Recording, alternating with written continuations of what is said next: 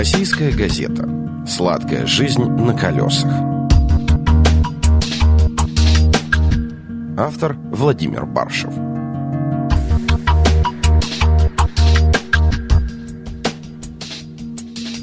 Московский международный автосалон поразил своих гостей очень дорогими и престижными моделями. Как на любой выставке подобного класса, большинство посетителей не только смотрят на то, что могут купить сейчас за наличные, сколько наслаждаются видом недоступного. Это можно сравнить с любой выставкой высокой моды. Не всякая женщина сможет приобрести платье от известного модельера, расшитое настоящими бриллиантами, но любой будет интересно хотя бы полюбоваться на него. А возможностей примерить на себя и речи не идет. И в этом главное отличие выставок высокой моды от автосалона. Здесь зачастую можно посидеть даже в самой дорогой машине. Например, в этом году рекордсменом по цене стал новый Bentley Mulsanne. Этот автомобиль стоит около четырехсот пятидесяти тысяч евро и выше. И даже тем россиянам, у которых есть такие деньги, приобрести его в этом году не удастся. Квота в семь автомобилей уже выбрана. Кстати, как отметил руководитель компании, продвигающей эту марку на нашем рынке, Россия получила самую большую квоту по сравнению с другими странами мира. Ведь каждый такой автомобиль создается практически вручную под конкретного клиента. Купить подобную роскошь, просто придя в салон, невозможно. Здесь не может прозвучать фраза «заверните мне это». Если клиент выбрал себе именно этот автомобиль, то сначала он определяется со всеми необходимыми параметрами. Цвет автомобиля, цвет салона, что должно быть в интерьере. В общем, заказывает себе костюм, а потом ждет, пока его пошьют. На создание Mulsanne уходит более двух месяцев, из которых более половины занимает кропотливая ручная работа. Кожа отделки проходит специальный процесс дубления, а простежка делается вручную. Ковровое покрытие из чистой шерсти также практически ручной работы. В результате, когда ты погружаешься в этот автомобиль, то понимаешь, что сел во что-то очень комфортное. И даже ехать на этом никуда не хочется. Просто сидеть внутри.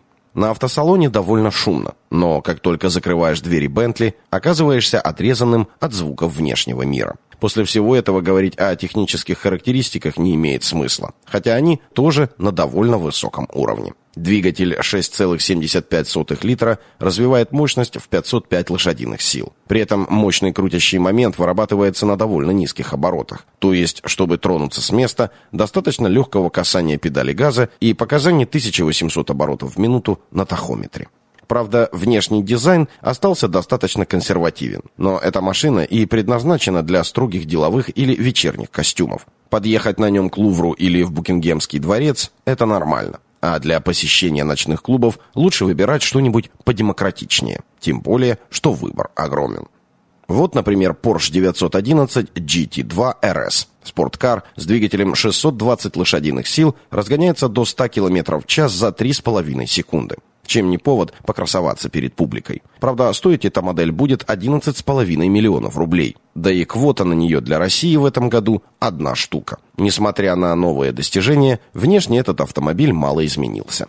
Принятая в незапамятные годы оригинальная концепция кузова остается той же самой. Один из ярких изготовителей премиум-моделей, Mercedes, представил свою мировую премьеру си эл класс. По словам представителя компании, предпочтение россиян в области быстрых и больших машин, поэтому «Мерседес» привез самые мощные и дорогие свои авто. Новинка оснащена битурбированным пять с половиной литровым двигателем мощностью пятьсот семьдесят одна лошадиная сила. Разгон до ста километров в час занимает четыре с половиной секунды, а максимальная скорость ограничивается электроникой на двухсот пятидесяти километрах в час. При оснащении купе пакетом эй эм джи Performance скорость в сто километров в час достигается за четыре целых четыре десятых секунды, а максимальная скорость ограничивается электроникой на отметке триста километров в час. При всем при этом двигатель стал заметно экономнее и потребляет теперь десять с половиной литров топлива на сто километров пути. Стоит новинка будет более шести миллионов рублей.